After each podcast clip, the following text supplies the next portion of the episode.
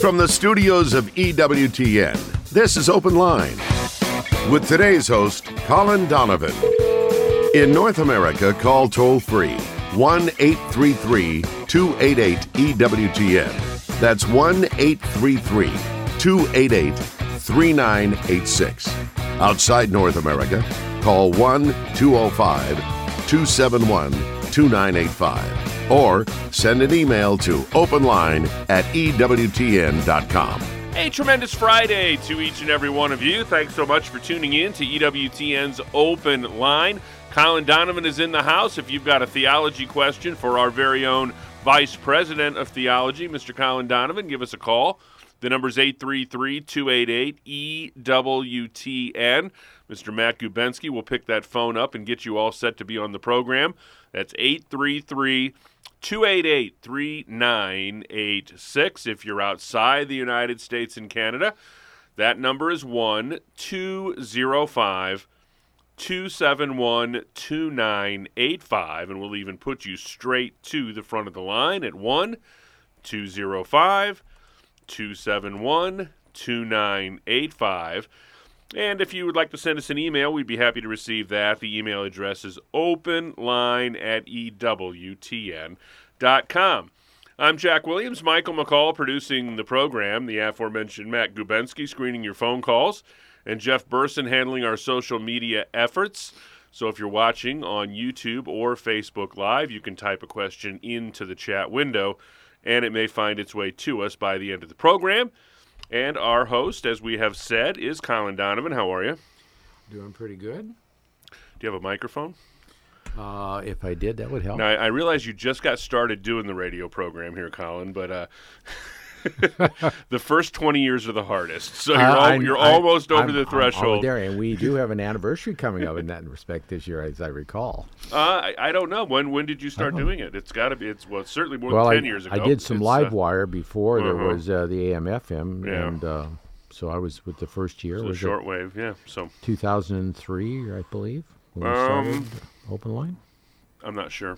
Yeah, I'd have to look it up. It's been a long time ago. it it has been a while. I know when uh, John when John Martignoni stepped away from he he still fills in, but when he stepped away from the every Monday, Mm-hmm. I, I remember it being shocking how long he had been doing it because he was one of the original. Right, he was in our in our original group, and I actually swapped days with him. I started on Mondays, and he started on Fridays. But he was doing some traveling with his Bible Christian Right, mhm. Society, and so I swapped with him, and I've been here ever since.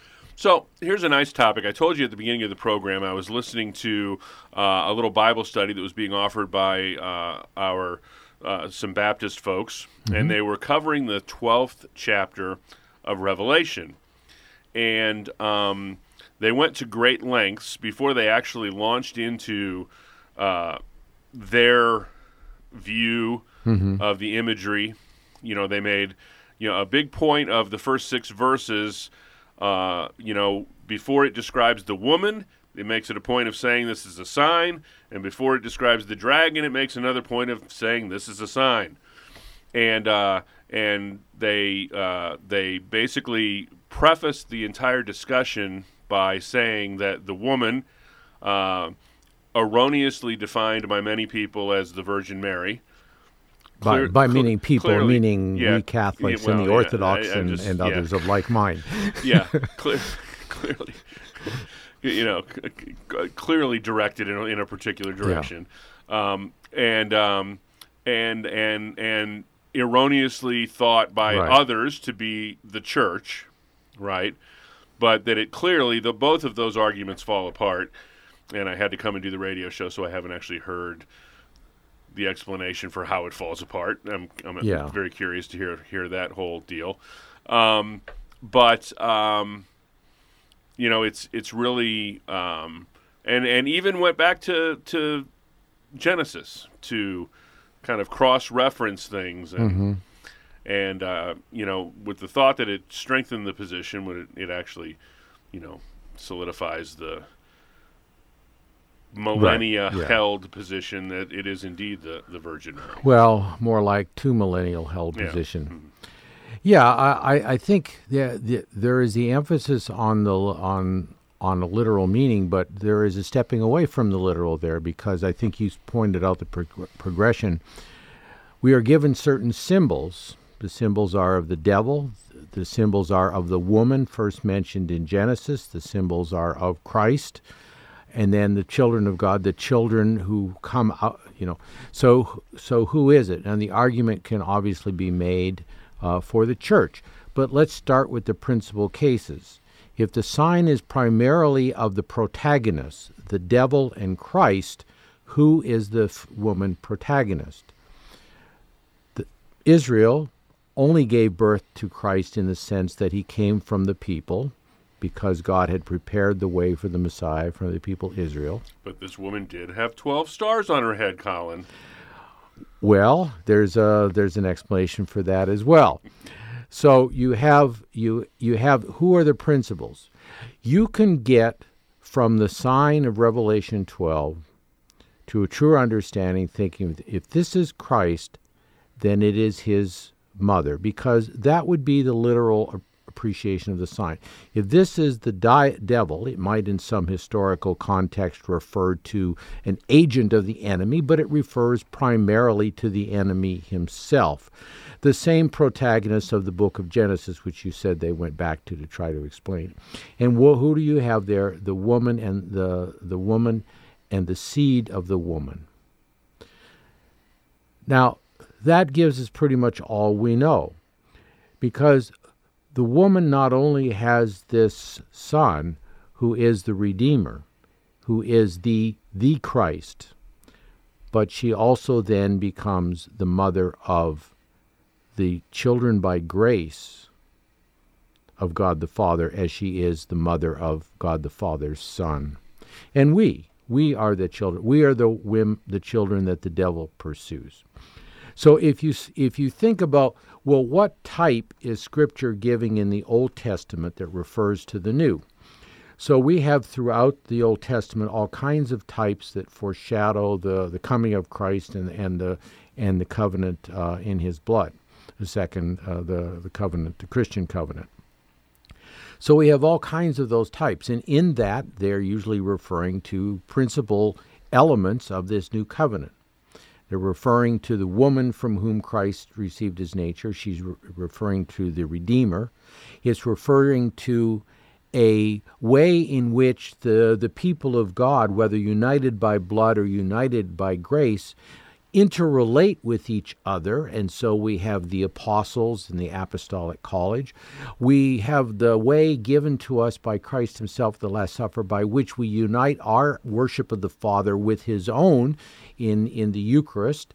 And then the other the other sacraments which are clearly given to us for the purposes which are announced in the scriptures, and that is baptism for the regeneration from sin and anointing for the uh, uh, for the sick and uh, orders. We have the laying on of hands of the word. So you have all of the elements of the new covenant foreshadows in the old in the old covenant.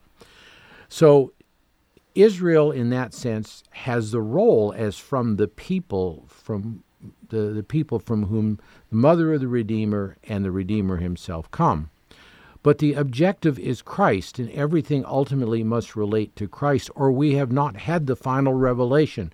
But we're told in Scripture that this is it, that Christ, that's all the prophets spoke of. This is completed in Christ. So that revelation is Christ. And so we look at the old in view of what the new provides, not in view of some future fantasy of you know, the role of Israel or, or, or some other thing. That would require a new, clear res- revelation. That's not present in the scriptures. So I, I think, from the point of view of interpreting the 12, you'd have to say, what would be the natural conclusion? Very early in the church, the successors of the apostles, the bishops, the priests, the presbyters who preached, saw in Genesis uh, Genesis 3 as well as in especially Genesis 3:15 as well as in the historical regarding the birth of Christ and the redemption as well as in what the gospel writers wrote down about those events they saw our lady spoken of as sharing in a particular way in the ministry of Christ as the the one through whom Christ received his human nature in the same way that he received his divine nature from the Father through the processions in the Holy Trinity. So those analogies hold up when you understand it as the church does. And they have been taught that way and understood that way for, uh, you know, for probably, I think the earliest mentions of this you would probably find in Irenaeus and others in the second century. Uh, but that means 1800 years it's been taught this way. And what a lot of non Catholics don't understand is the reformers held most of those positions. And so their descendants, their children, no longer actually hold them. 833 288 EWTN is our toll free number 833 288 3986. It's Open Line Friday with Colin Donovan.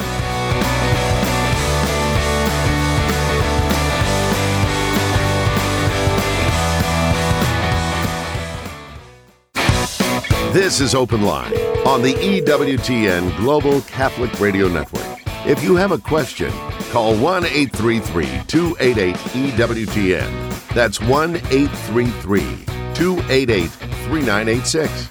Outside North America, call 1 205 271 2985. Or send us an email to openline at EWTN.com. You know, Prudence Robertson keeps you informed and educated with the latest news and truth on abortion, euthanasia, assisted suicide, and the entire culture of death on EWTN Pro Life Weekly. And we can even send EWTN's Pro Life Weekly directly to your email inbox every week. Simply visit EWTN.com and click on subscribe. 833 288 EWTN is our toll free number. A couple of couple of open phone lines for you and time for your calls today at 833-288-3986. John is in Long Island, New York, listening on the EWTN app. John, thanks so much for holding. Welcome to the program. Thank you very much. Uh, my uh, question is my, my my wife and I have been married five years, but not Mhm. in church. Uh, she was ba- she was baptized Methodist, Mhm. um, but grew up largely in the Catholic Church uh, through, through her grandmother was Catholic. So she would like to uh, you know officially become Catholic, and I just wanted to know um, what steps she would have to take in order to, to do that. Uh, you're Catholic? Is it sounds like it the way you're putting the question. I am yes. Yeah. Uh, well, I th- I think She'll, it's she'll need a signed letter from John Wesley. really? No. well, no, I don't I don't think so, Jack. We'll uh, we'll talk after the show. I think to straighten out some of your uh, some of your thinking here. I am living proof that a Methodist can become Catholic. Oh, there you go. No, it's it it's it's really quite simple. Um, this is well, we're sort of getting into the summertime now, but uh, your local parish, no doubt, will have an RCIA program. Um, if she is uh, a baptized Methodist and they validly baptize, unless there was something uh, out of order in their in the practice of a particular minister, uh, she would only be confirmed and receive the Eucharist, typically at the Easter Vigil, which now would be next year. Uh, and so her catechesis would be done in the course of the RCIA as well as the various liturgical stages of entering the church. And and it would be and it would be a quite a normal thing and you know literally here in the diocese I don't know how many came in this year but most big dioceses can have hundreds of, of people going through the very same process. And some will be un, not unbaptized, and some will be baptized but not confirmed, and uh, because they're coming from traditions that don't have confirmation or that don't have valid bishops because the church uh, they abandon uh, sacred orders. So it would be a very um, uh, a very easy thing.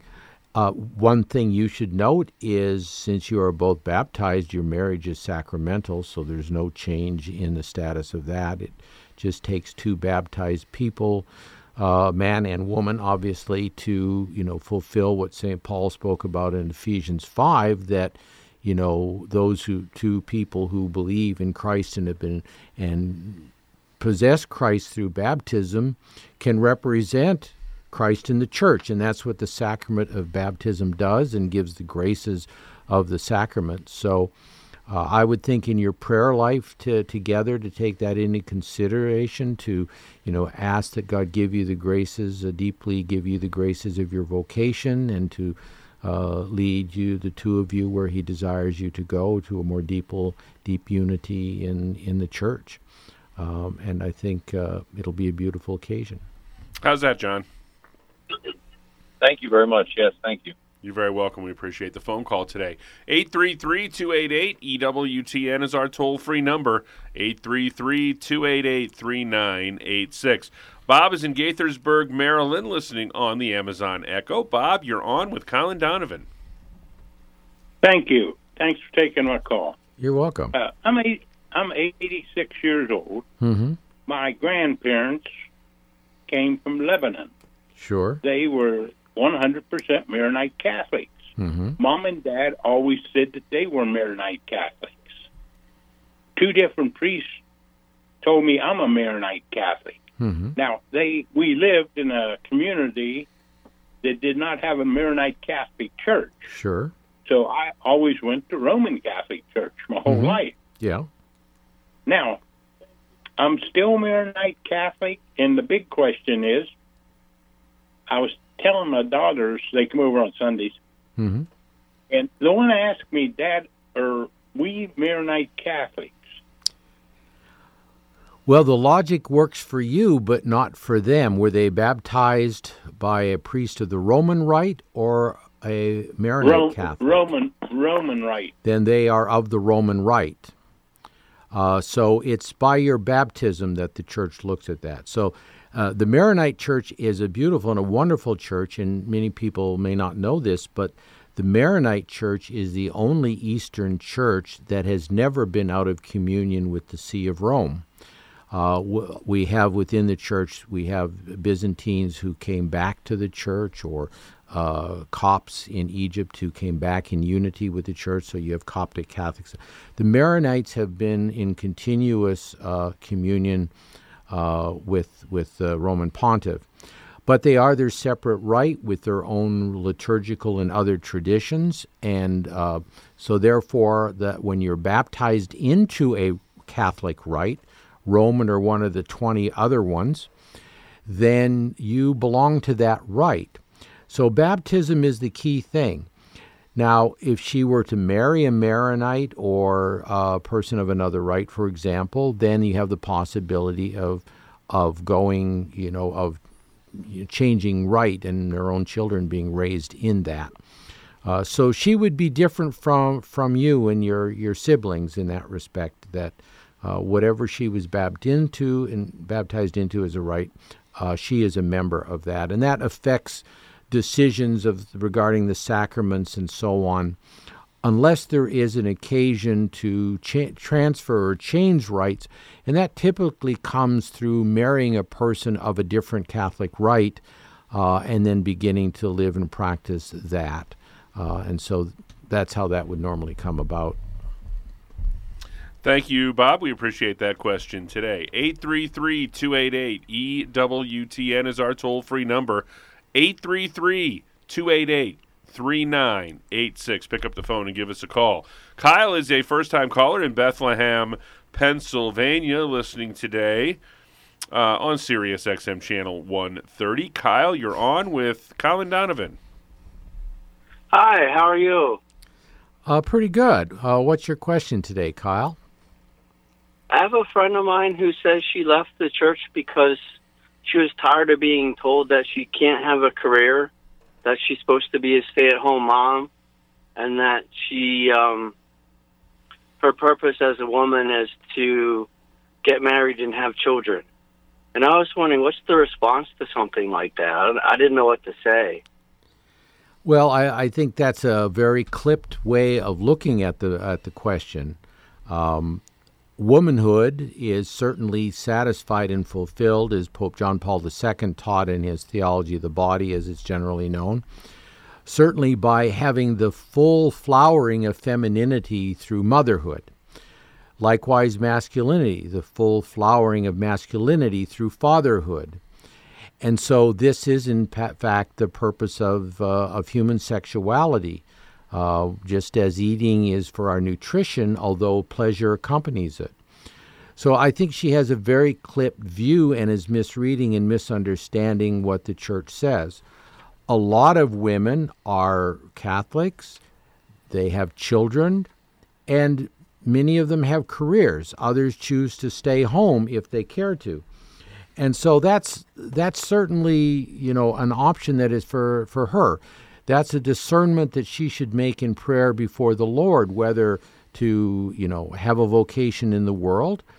But frankly, the the it, it certainly is what the church's view is that young young people of reproductive age who marry and completely eschew the idea of having children, of are happy to enjoy the pleasures of the act, but not the consequences and the responsibility of the act.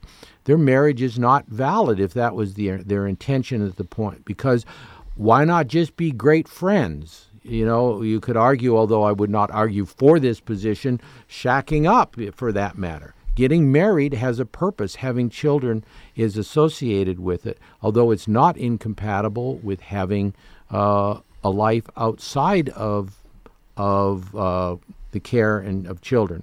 We certainly learned, and I think a lot of women discovered during COVID, the great blessing of being home with the children, what that is uh, and the great benefits for the socialization of the children too to have their mother. So there's there's great arguments in favor of making that one's primary vocation, but it doesn't exclude having a career and, and things like that when when properly done in a way uh, that um, that doesn't set aside the obligations of marriage and motherhood simply for the sake of the, the glory of the world and the financial uh, uh, benefits that come from it.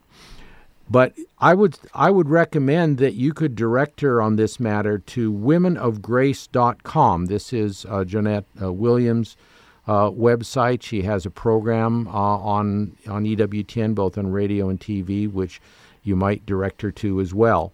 And so, Women of Grace can has deals with this issue and does it woman to woman, and that's an that important peer dimension uh, can probably explain it better than than than I can. She'll certainly get a more balanced presentation than what exactly how the, how to this point. Yeah. yeah. exactly. So I think that's a very clipped view to reduce it to the church asking her to be an incubator. Yeah. God bless you, Kyle. We appreciate the phone call. 833 288 EWTN.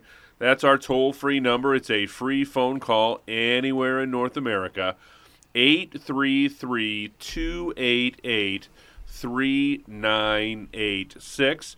If you're outside the United States and Canada, we'd still love to hear from you. That number is 1 205 271 2985. And we'll even put you straight to the front of the line at 1205 271 2985. You can always send us an email. That email address is openline at ewtn.com. That's openline, all one word, at ewtn.com.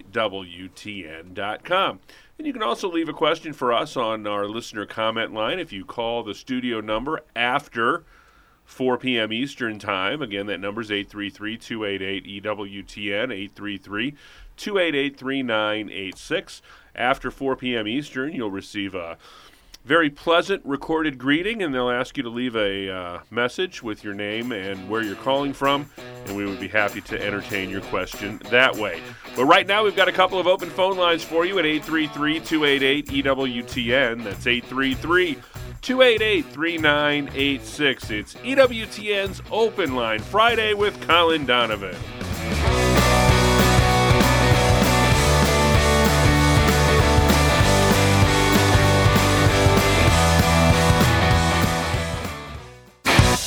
This is Open Line on the EWTN Global Catholic Radio Network. 833 288 EWTN is our toll free number. Grab one of these open phone lines at 833 288 3986. Ann is a first time caller in the great state of New Mexico, listening on St. Valentine Radio. Ann, you are on with Colin Donovan. Good to talk to you. And it's you as well. What's your question, dear? Well, there's something that's been uh, puzzling me for many years, Mm-hmm. and uh, it was it's about Cain and Abel. When Cain was sent out of Eden, you know, for killing Abel, it was the Bible said he took a wife. Where did she come from? Well, sure, yeah, and and there's a couple ways of looking at that. Uh, I think when you look when you look at it historically, what uh, individuals like Thomas Aquinas and others, uh, scholastic theologians, would always argue, and that is from the children of Adam and Eve. So, what that simply means is Scripture is not telling us from uh, the all the people who were alive in a particular generation any more than we know, well know that the, the account of the kings is not necessarily in every list identical to to uh, you know the kings of Israel. If you have a historian sit down and you know put down all the names, sometimes lists are there are representative, and so we don't know all the names of the descendants of Adam and Eve because what we're given in Scripture is primarily those in some way in relationship to salvation history. So it's not a bio- biology story or a cosmology story so much as it is a salvation story. So the explanation in the past has always been that it was from the descendants of Cain and uh, from the descendants of Adam and Eve, and therefore it was a effectively a brother sister marriage. Um, what is sometimes said of that is, although we know today and legally in all countries that's forbidden, uh, we know that because today, with great detail, that the genetic consequences of that is uh, produces children with deformities and things like that. What they said in the Middle Ages was that the law against incest had not yet been promulgated by God, and you could argue that well, in the earlier generations, the genetic the the bodies were more pristine, and therefore that wouldn't have happened, or God could have preserved. That would be the explanation up until more recent centuries, and especially our last century, the 20th, when now the whole question of evolution has come into it. And so the church must tackle that and how that fits into the, the economy of salvation and the history of salvation. Uh, just as the Israelites were not the only people who existed in human history, uh, even though the Bible speaks copiously about them, we can assume that it, there may be other uh, other human beings also at the time of Adam and Eve. The church doesn't assert that, but scientists often say those kinds of things. So the church's job is to reconcile the truth that science might discover and, and the history of man with the purposes which God has and those conveyed through Scripture. And so the church has, over the centuries, given different explanations to, or in la- recent times at least, with Pius XII in Humani Generis on the origins of man, and John Paul II in, in speaking about evolution makes it clear that we separate as Catholics, unlike mo- many Protestant churches who have a very literalist uh, interpretation of these uh, matters.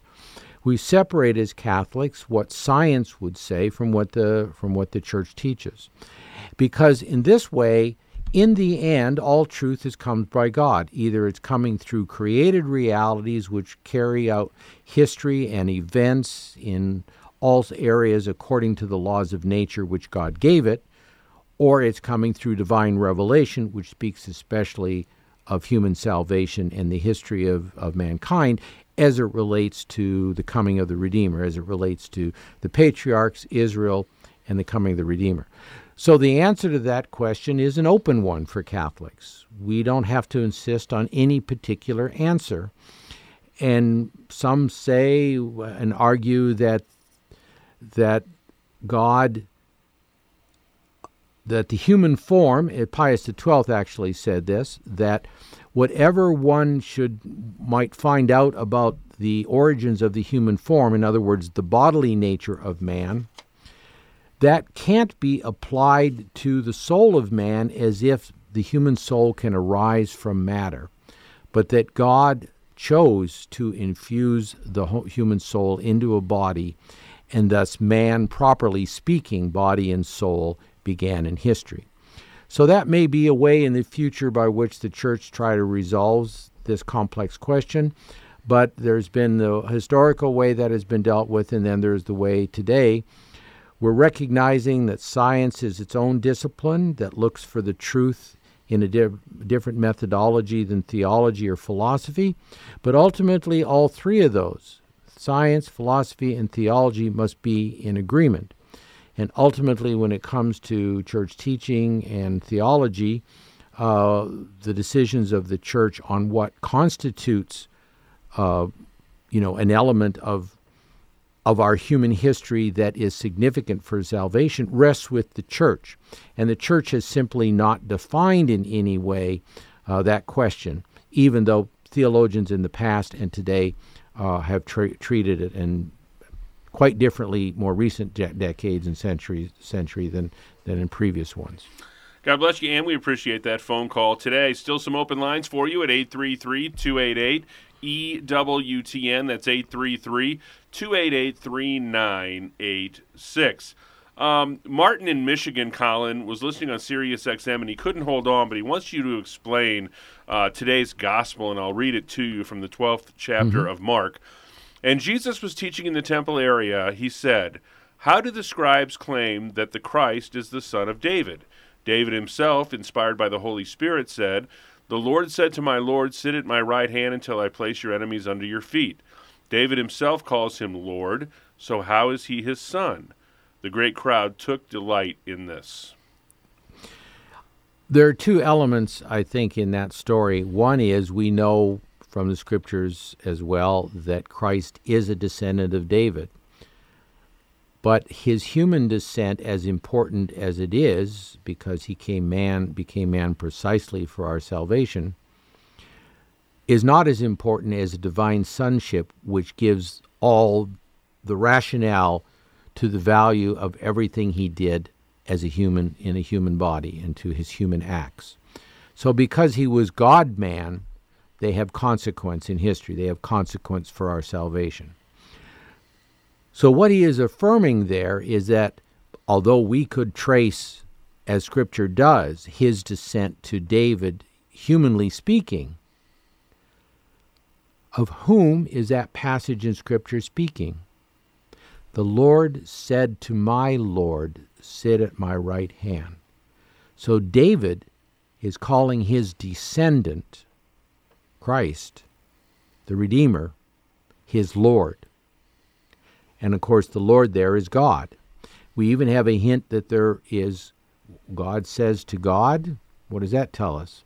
Not yet revealed in that passage or in that uh, under the Old Covenant that there were three persons in one divine nature, but we may have a glimpse into it there. So we have David essentially affirming what we know about the God man, Jesus Christ, and that is that he is greater than David himself, although we know that humanly and historically he is a descendant of David. 833 288 EWTN. Grab one of these open phone lines at 833 288 3986. Next up is Carolyn in St. Louis, Missouri, listening on Covenant Radio. Carolyn, thanks so much for holding. Welcome to the program. Thank you. Uh, Colin, I really appreciate your program.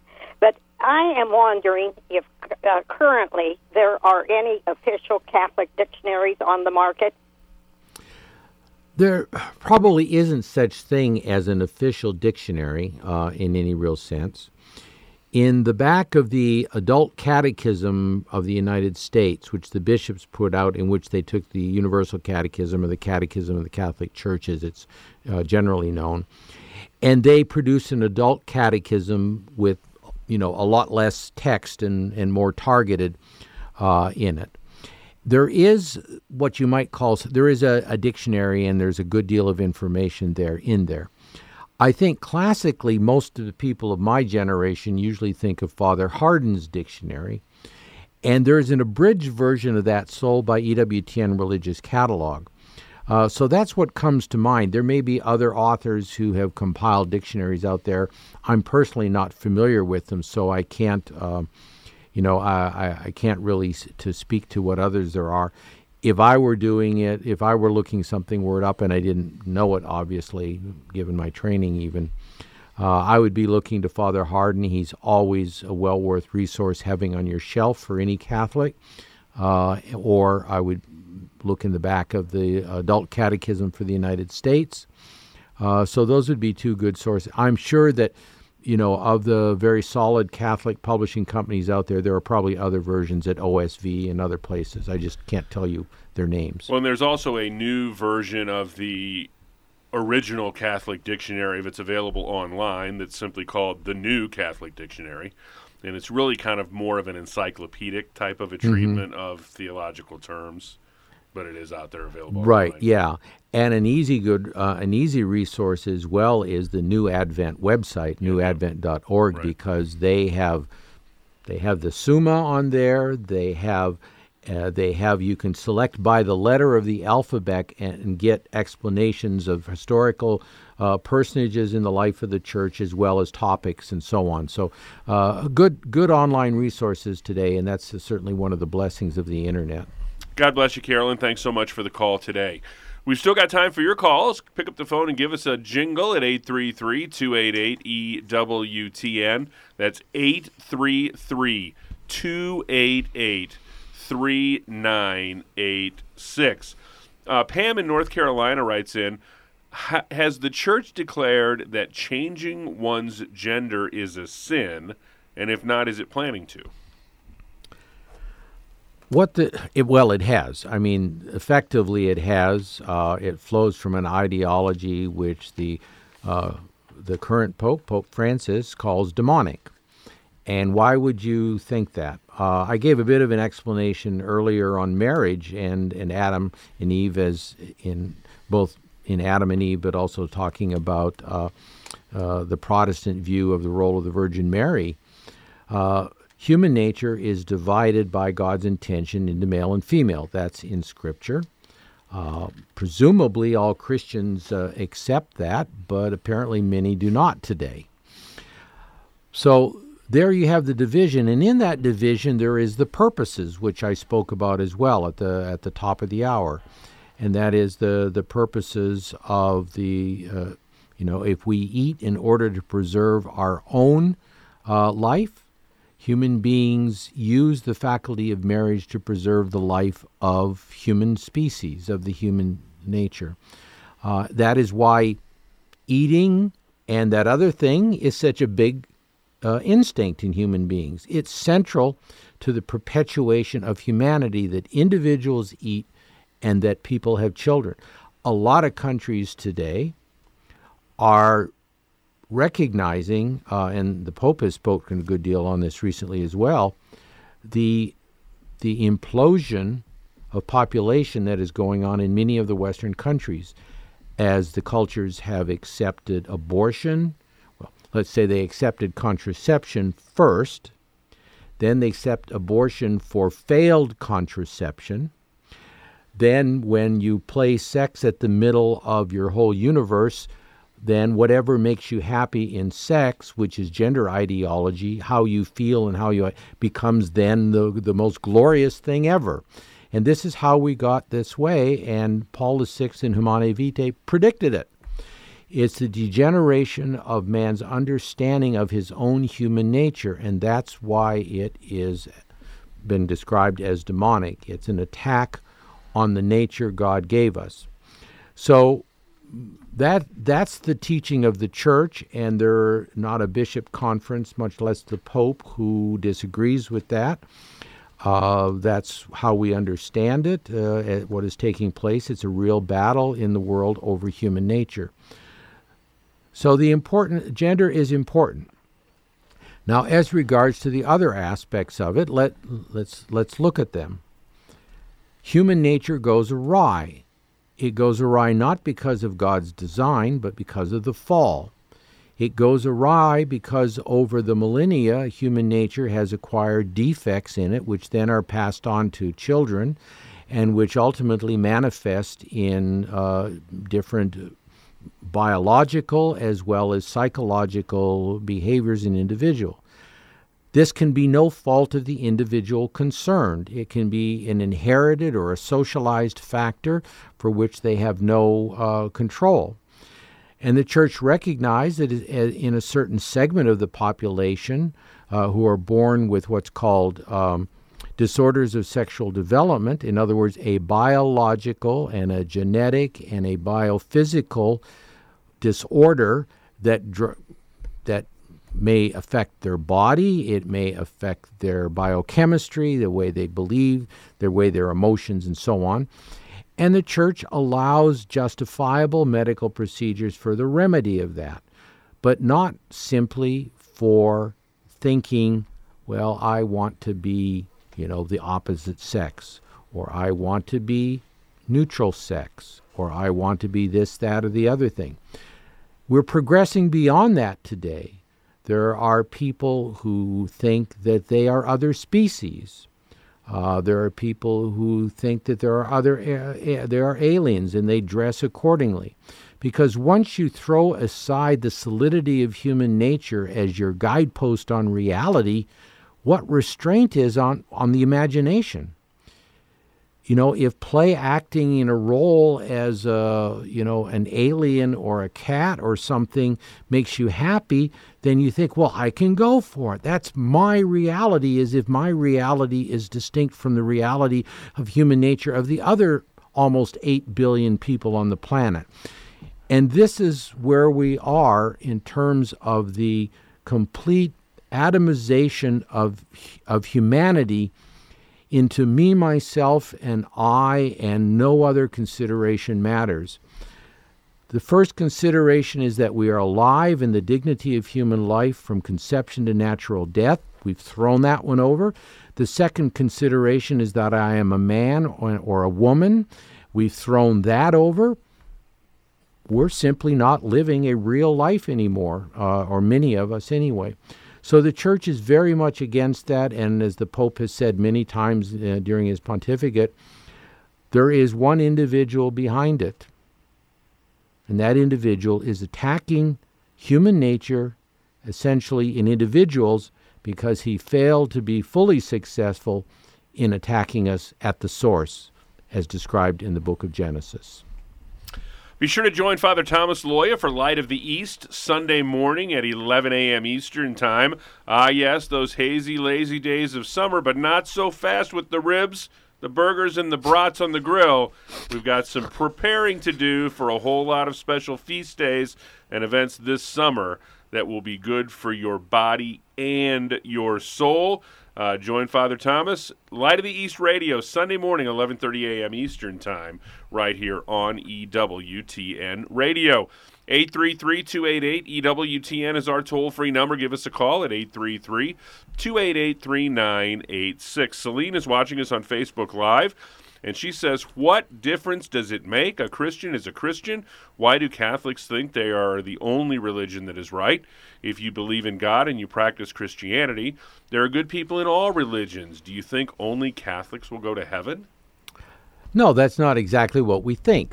We think that Christ established a plan for our salvation. He, he lived the single and unique and indispensable element of it. The rest was left to his church, and that's why he left a church. There is no disputing that he left a church and he left authority in the church. Uh, there's no disputing that in, in the sacred scripture.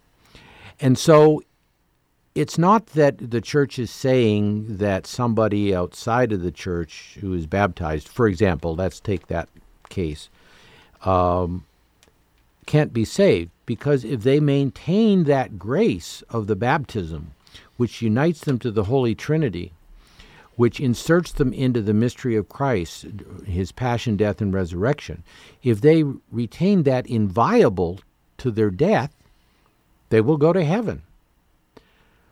But what are the sacraments then are ordered? What do they accomplish then for that person if they are available to them when they fall into deep sin, when they break their relationship with God and they can't get back?